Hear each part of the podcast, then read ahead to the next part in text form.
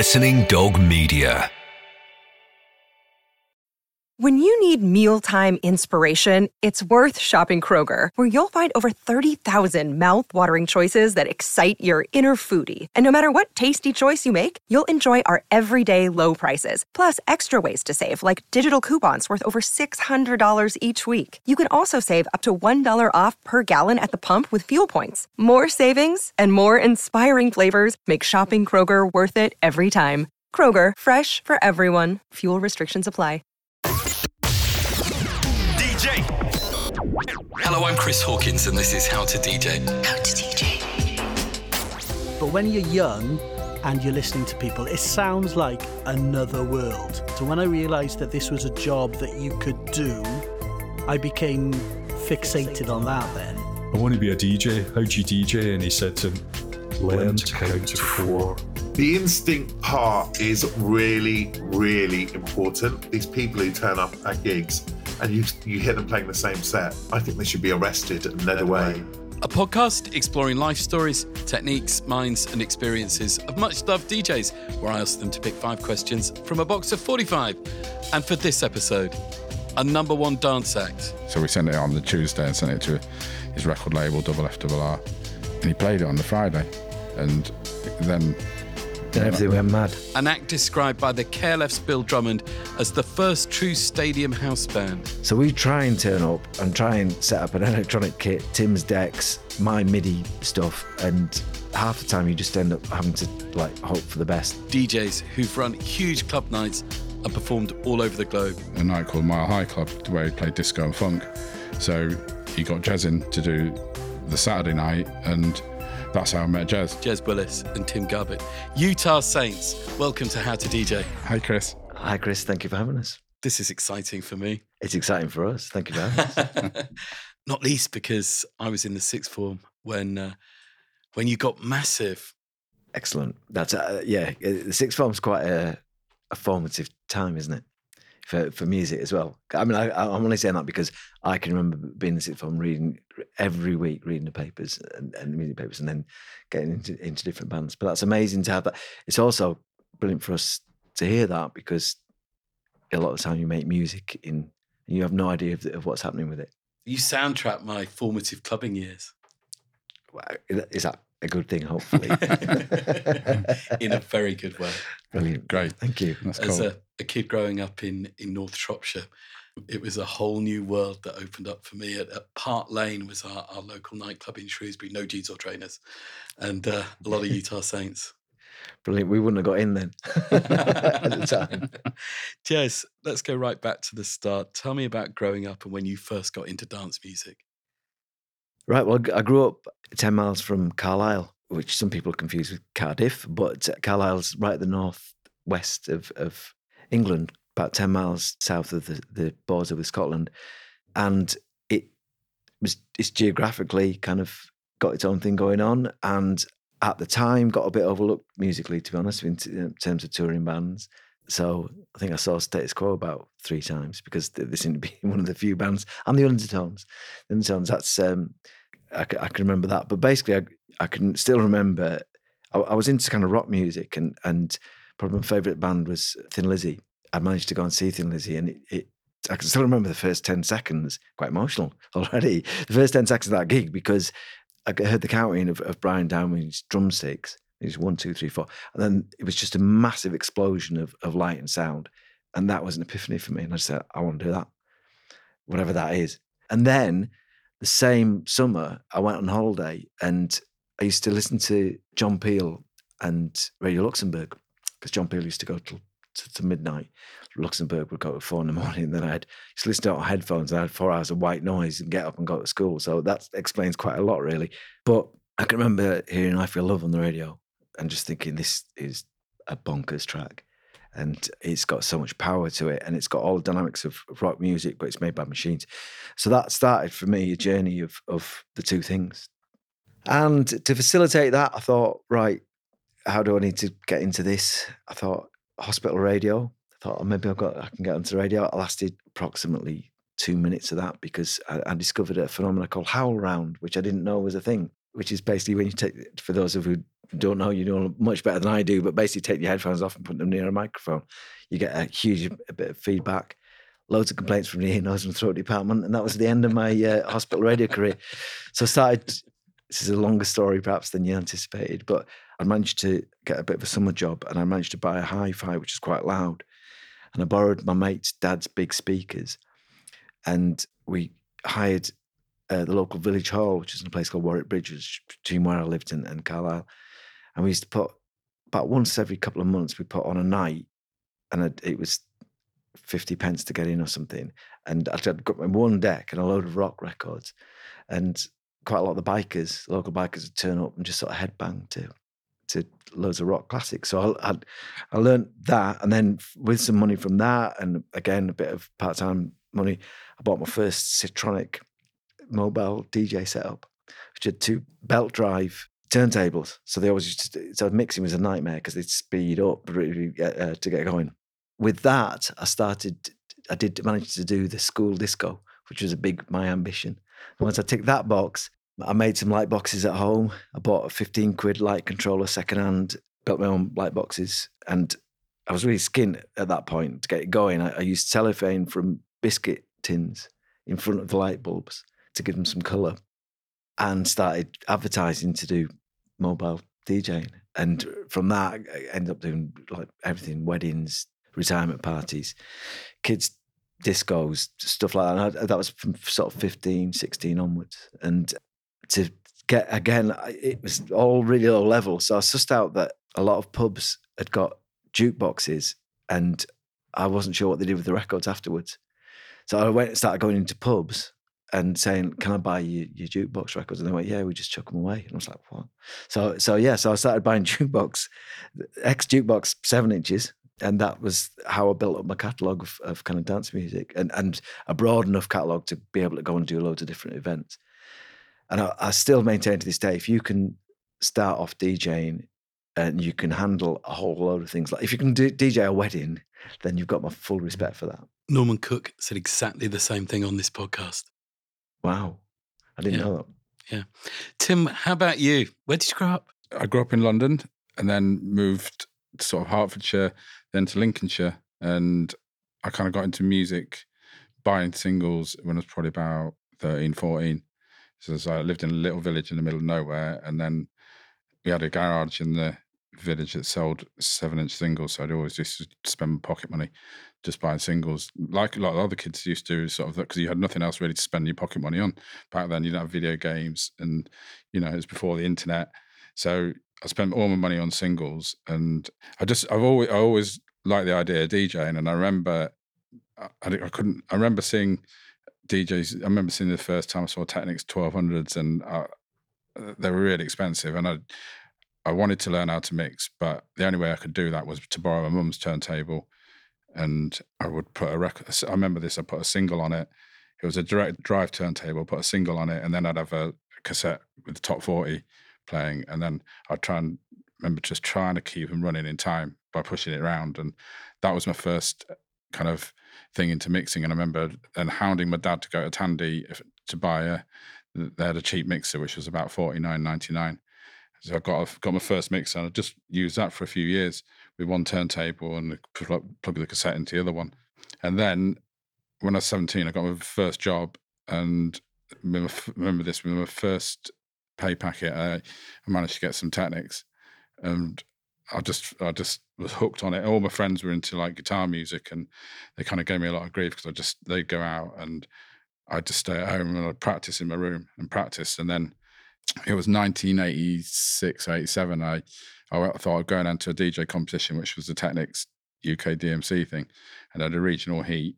I went and entered it, and I was never played in front of a crowd. I was that nervous and shaky. I, I really messed up badly, but I got an experience of playing in front of a crowd, and I thought I'll just go back again next year, which was 87 or uh, 87 or 88. And then I went back, and then I won my heat, and I got into like the semi-finals, which is in London, and I couldn't get anybody else to go with me. And I thought I kind of chickened out. I thought I should go down there and do it, but I just I didn't go on my own, and I just thought I'm not going to win this. I wasn't confident enough, so I didn't go. But out of that, I kind of won this jacket, and I thought I, I can maybe do- make something of my life doing this. And this point, I was living in Harrogate.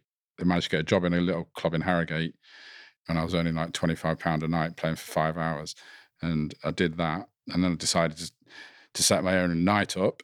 I did it with a friend, and I set this night up, um, just playing house music, and it was at the time of rave when everything was just going crazy, and we'd be full every week, and we'd have queues down the street, and we started to book a few guests. I remember we got like Sasha over, and right at the start of his, you know, when right at the start of his career, and he was, he got like hundred quid kind of thing. It's just, yeah, it was just it just went crazy. And then, but we had this club, and on a Saturday night we didn't know what to do, and we thought we need to do something different. And a friend of mine had been over to Leeds and he'd seen Jez DJing in a club called the Gallery, doing a night called Mile High Club, where he played disco and funk. So he got Jez in to do the Saturday night, and that's how I met Jez. So Jez would come over to Harrogate and and DJ in this club, and and then I kind of started going on Saturday night to watch what he did, and he came on the Friday. What was your night called? The night on the Friday in Harrogate was called the Mix. Uh, well, the club was called the Mix, and it was just it- we just called it the Mix. So it wasn't it wasn't a name night. And then when I met Jez, then there was a house night at the gallery, and you know he kind of brought me over to that, and it, we kind of had this night called Bliss. Jez, what do you remember about meeting Tim for the first time? a couple of things. One is he just looked cool, uh, and he had a cool Jeep. And then I saw him DJ, and I thought he's doing some really interesting things with house music that I hadn't seen before. And I'd seen, you know, I'd seen quite a lot of DJs, and I could. And our manager, who we met in Ayr, he told me that he'd see, he'd seen a couple of named DJs. I don't want to name them just in case the story's wrong, but basically they were big DJs just with their head in their hands, trying to work out how Tim was doing stuff. And basically, Ti- Tim had taken.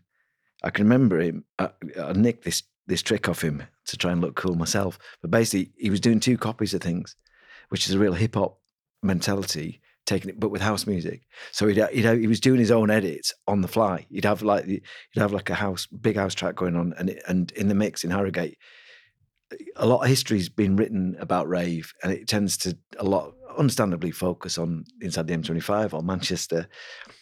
But this was happening all over the country, and in Harrogate, just rammed, go across, and he would be cutting two copies of of the same track, just making his own edits of it, and it all worked. It wasn't like a, an indulgent thing where everyone had to stop and watch what he was doing.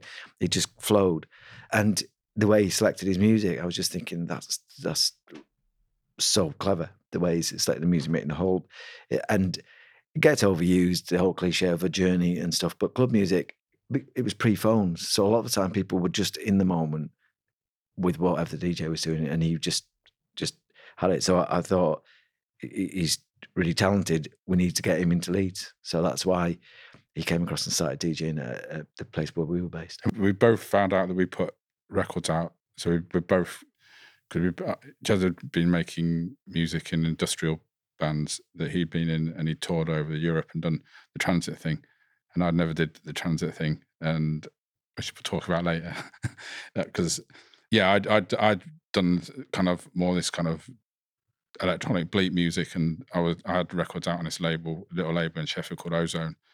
So we both had put music out, and so there's, uh, but we come from different backgrounds. So when you listen to Utah's record, you do hear house in it, and but you also hear sometimes a lot more a lot more different styles, and that so it's never been a forced thing with it. It's kind of a collision of what we've talked about in our backgrounds, like me coming from sort of electronic bleepy and hip hop, and Jez coming from you know industrial, listening to metal and being a DJ in funk and disco, which is why you can never really pigeonhole Utah's because we've got too many influences. Where was Utah's born? I would say Leeds, You're a Leeds band. yeah. And how was Utah Saints born? it was it all was born with with what can you do for me. So as Tim says, I, I was we were both in bands, and I'd had some tracks out. I'd started in Leeds in a, a surf band. What were the bands called? Okay, so the surf band was called Surfing Dave and the Absent Legends, famous for a, a, a whistle test uh, appearance. He did it, Dave did it on his own without the rest of the band, and we were on, also on a kids program called Hold Tight, which was from Alton Towers. But anyway, that was uh, so it's Surfing Dave and the Absent Legends, and when that band split, I joined an electronic band called the Cassandra Complex, just as they had a couple of number one indie singles in Germany. So I'd I'd gone to Leeds to go to uni, dropped out of uni straight away. Do not drop out of uni, people. And off I went three and a half month tour with Cassandra Complex. Actually, I was running both bands at the time because I did 168 gigs in, in one year. Because remember that between two two different bands. And when I joined Cassandra Complex, the guitarist joined Henry Rollins band. And we've kept in touch ever since. And then I left the Cassandra Complex and started my own kind of electronic industrial rock band called MDMA. And it was called MDMA before MDMA became a thing. And I was talking about this a few weeks ago with uh, Mark Archer from Altern 8, just how basically, accidentally, we locked down that name. And that's why no acid house tracks came out under the name MDMA, which is a fairly obvious name to come out on. But yeah, we'd we'd we'd thought we we discovered this name and it was MDMA and it was it was at the time an unknown drug that had been used as a truth drug in the war and we thought quite like the idea it's a truth drug and it, but it's also known as ecstasy but nobody's really heard of it. And we'll call it we'll we'll if anybody asks us we'll just say we're called mega disco metal allegiance which uh, um, and, MDMA was just the acronym for that. And so I'd I'd stopped at that point and then I'd I'd left MDMA I'd, and I got one of the, like an early Akai sampler, and I was really fascinated by samplers and Public Enemy, and Public Enemy had, had just the Shocklee production on, on, on stuff. Shocklee Brothers producing, especially It Takes a Nation of Millions, and the production on it. And I'd read about it, how they they they'd just been sampling loads of stuff, creating chaos, and then making tracks out of that. And I thought oh, that is brilliant. So I'd got this sampler. I went down to Jumbo Records in Leeds, which was an amazing record, independent record shop. Bought a few records for, for the club night. They had got they got a bargain bin of CDs, 50p each. So I bought five. One of them was Eurythmic CD, and on the B side they'd put a, a new version of a remastered version of There Must Be an Angel. So I took, took that home. I thought, oh, vocals on its own. I'll try it in a sampler. Couldn't get it in time, so played a new melody with it. So instead of going down uh, the, the original melody, it, it had this new melody to make it fit put some beats under it. I've got a very simple setup at home. Dropped it onto cassette, took it across to Tim's night on the Friday. At that point, Tim and I had only met about six times, hadn't we? Yeah.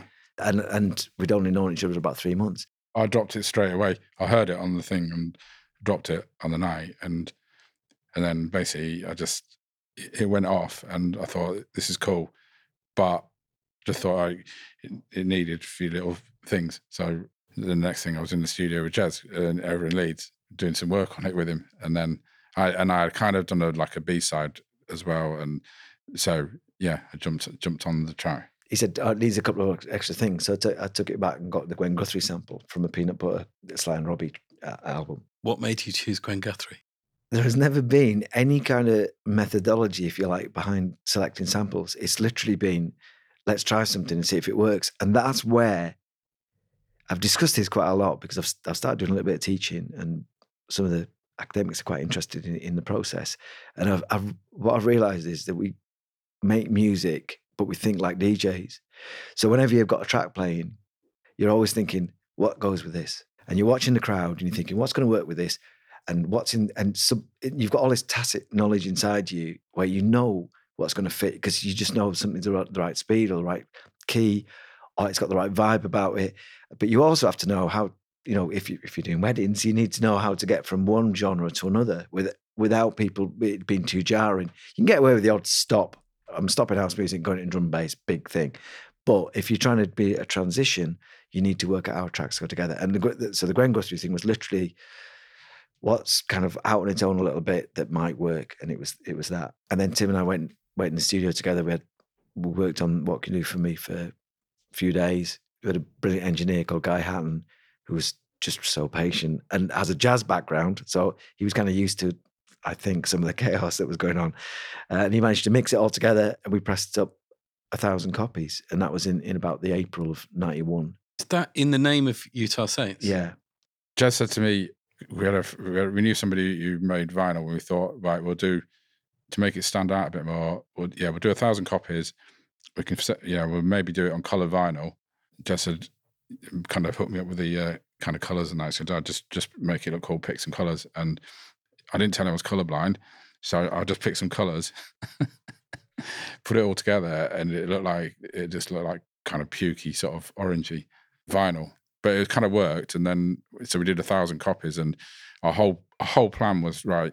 We're kind of quite scared because we knew it was expensive then to make a thousand records, and we thought we need to sell these to get our money back, and at least then we can have a go at doing something else. That would mean getting in the car, coming over here, going to Eastern Bloc, going to Liverpool, going to 3B, and all these things, going to all the lead shops and walking in and trying to do a sale or return thing. And we never knew if we get our money back. And it was quite a big process that.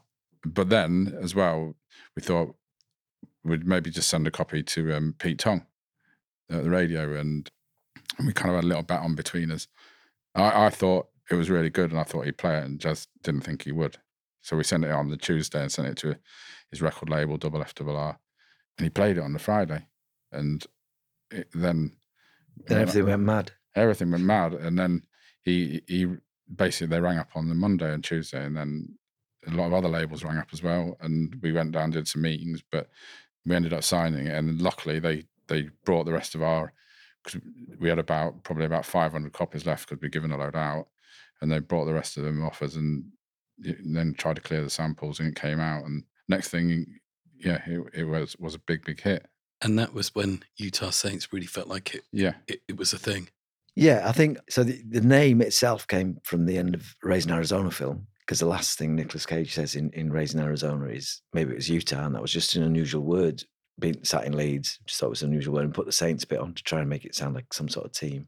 Because I've, I've always thought every name is a bit of a, a, kind of leap of faith, apart from the name Metallica, which does exactly what it says on the tin.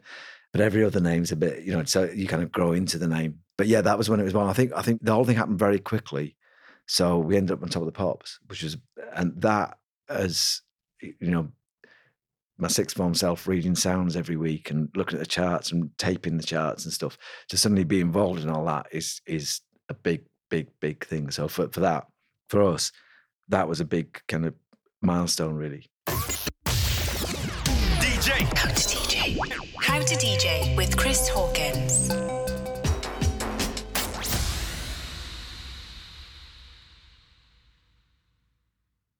You said it all went a bit crazy.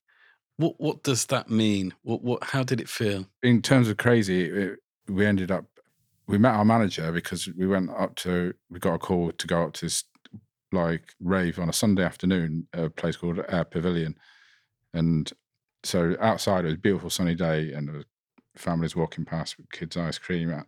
But inside this building, which was like a hangar, it was just completely going crazy. Were these legal or illegal? Raves? that, that was le- that was legal, but then Okay. it was at the time when there were illegal raves, and we'd be going off at the weekends, and and then we'd be doing we go round the M25 and do a rave down in, in Essex, and we get in the car, drive up to Scotland, and it was just crazy. But and this I think came from Jez's side that we always tried to present it as a, a band, so. And suddenly we, we we didn't come into loads of money, but we came into a bit of money, so we felt a bit guilty. So we gave all our mates jobs. So we brought everybody out, and so you know our mates could play as well, and but suddenly we, then we went to a five piece band, and then there's a guy in Leeds called Dave Beer who ran a night called Back to Basics. We got hooked up. with we met Dave, and Dave was our like tour manager, and and so that it was was so it was crazy. And then we had a friend who was a who was a policeman in the day, and then he drove the van at night, but also doubled up as a dancer on the stage. So it was like all these people are our friends, and Keith, who was a drummer, you know, being in bands with Jez, and so it was like we had a really good time because we just went off at the weekend, hired a van, and just went around the country doing raves. But were you going out as DJs or a band? we've missed out a little bit, but basically, I'd started promoting in, in Leeds and it, hiring a function room above a restaurant. And then a guy had come in and bought the, the place. And it went from, for us, promoting to a 250 capacity function room. It became a 1200 capacity four, four room venue over a couple of years. And rave just had, exploded. So we were already promoting Thursday nights as at the Mile High Club kind of disco, Friday nights with Tim DJing, Monday nights was 10p a pint night because we couldn't get it to work any other way. Uh, and I called it Armageddon because it was. And then we oversaw Tuesday night, which was an, an indie night. On top of that, we were doing a night in York. Tim had his night in Harrogate. We were trying to trying to expand that those kind of brands. Then the Utahs took off, and the reason it went crazy is we, suddenly ended up at just about every rave in the country because we were out. Just everybody wanted us to go and appear there, and because we were trying to be a band, we ended up doing PAs, and PAs in raves are pretty chaotic to be honest because they're not really set up for bands.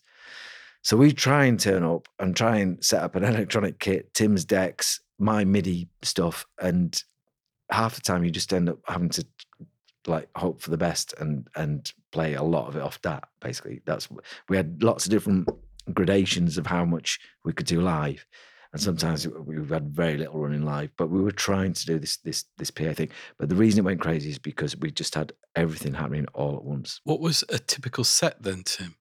So we, because we had what can you do for me? Then we had a, probably another three or four tracks, which we had to kind of get together pretty quickly, so we could make it a twenty minute thing that would work at a rave.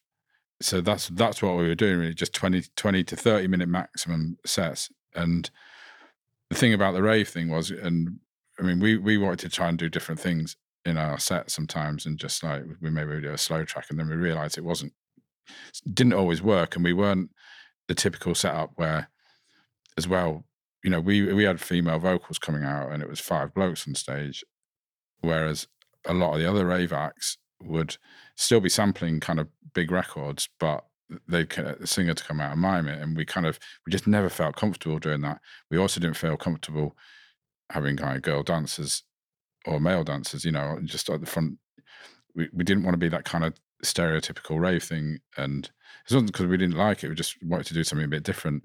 So we kind of always the raves were good, but then it got to a thing, and the music kind of started to get faster, more breakbeaty, and just we, and we kind of finding ourselves kind of just not not aligning with it.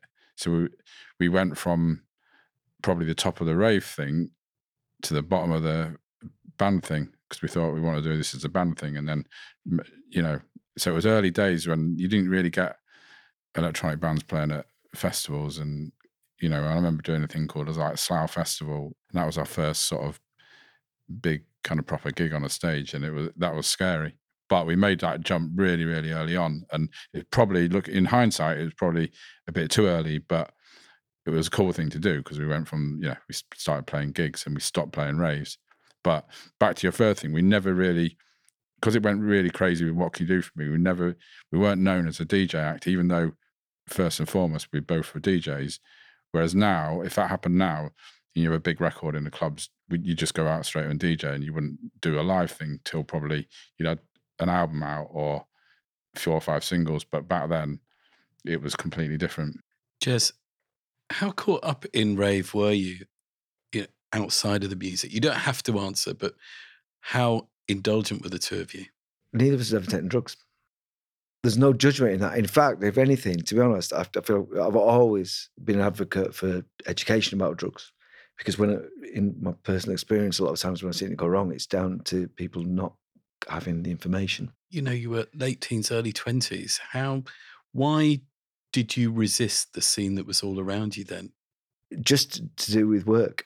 If you're working, I find it less hard now to work eh, after a couple of drinks, but I find it hard to work after a couple of drinks. And and also, I had a little bit of a phase where I had a couple of drinks, and then something would happen in the club where I'd have to suddenly act really sober, and or sober up really quickly. And I thought, this is so much effort. I just need to just be. If I'm working, I'm working. That sounds way more cynical than perhaps it is. We we were about the music. What the and again, that's a bit of a cliche. I'm not going to say music, it was the drug, but music was incredibly powerful as a force. And we bought into that. And for me, the, the whole being surrounded by a whole club where pretty much the whole club's fairly intoxicated, that enough, you get caught up in it anyway. And I think a lot of people got caught up in it in the, the general. It's like being in in a crowd. And again, going back to this pre-phone thing, I'm not I'm not trying to make too much of a distinction there because it still happens now. But very much then then, if everybody went in the same direction with it- with some track. Everybody was thinking this is amazing track. Everybody thought it was amazing track, and that just spread, and it was an amazing feeling. Tim, it wasn't just crowds that were taking drugs. It was the DJs that you were playing with, the bands that you were playing with.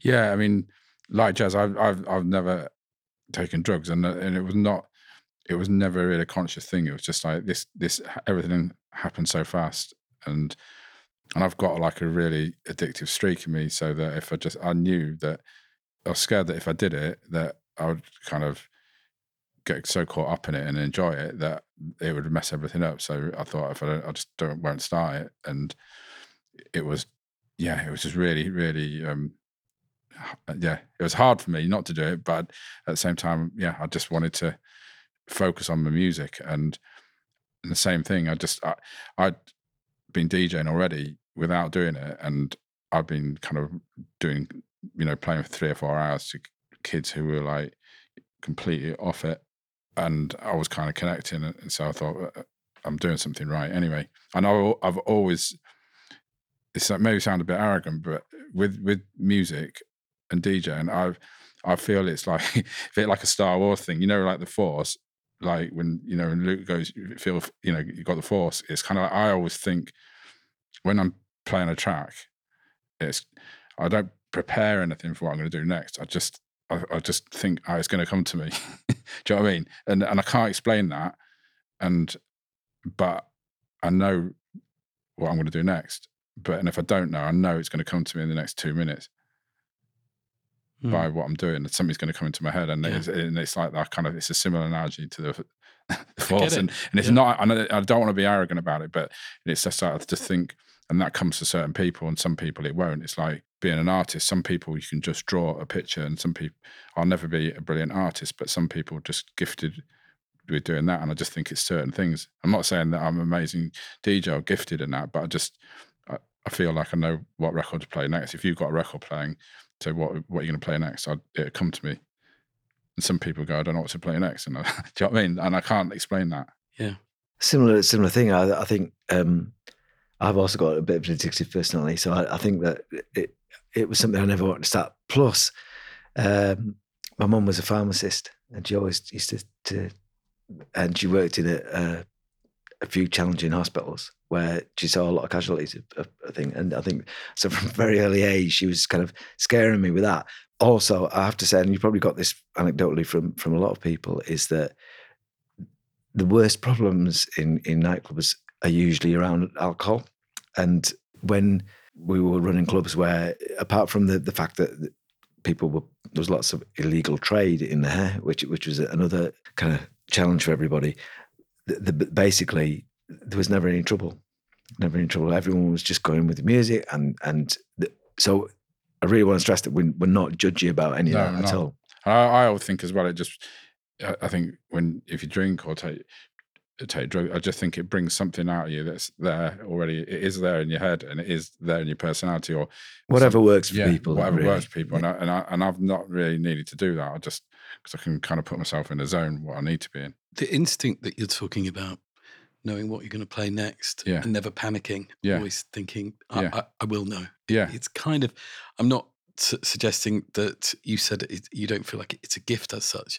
It's just something that you can do and you're comfortable with. It's not dissimilar to doing the radio where, Yeah. you know, you're going to open a fader and, and start talking, yeah, but not really knowing what you're going to say. But it, I guess it may come back, Tim, right to the start of getting into music at a really Yeah. young age and, and, and yeah.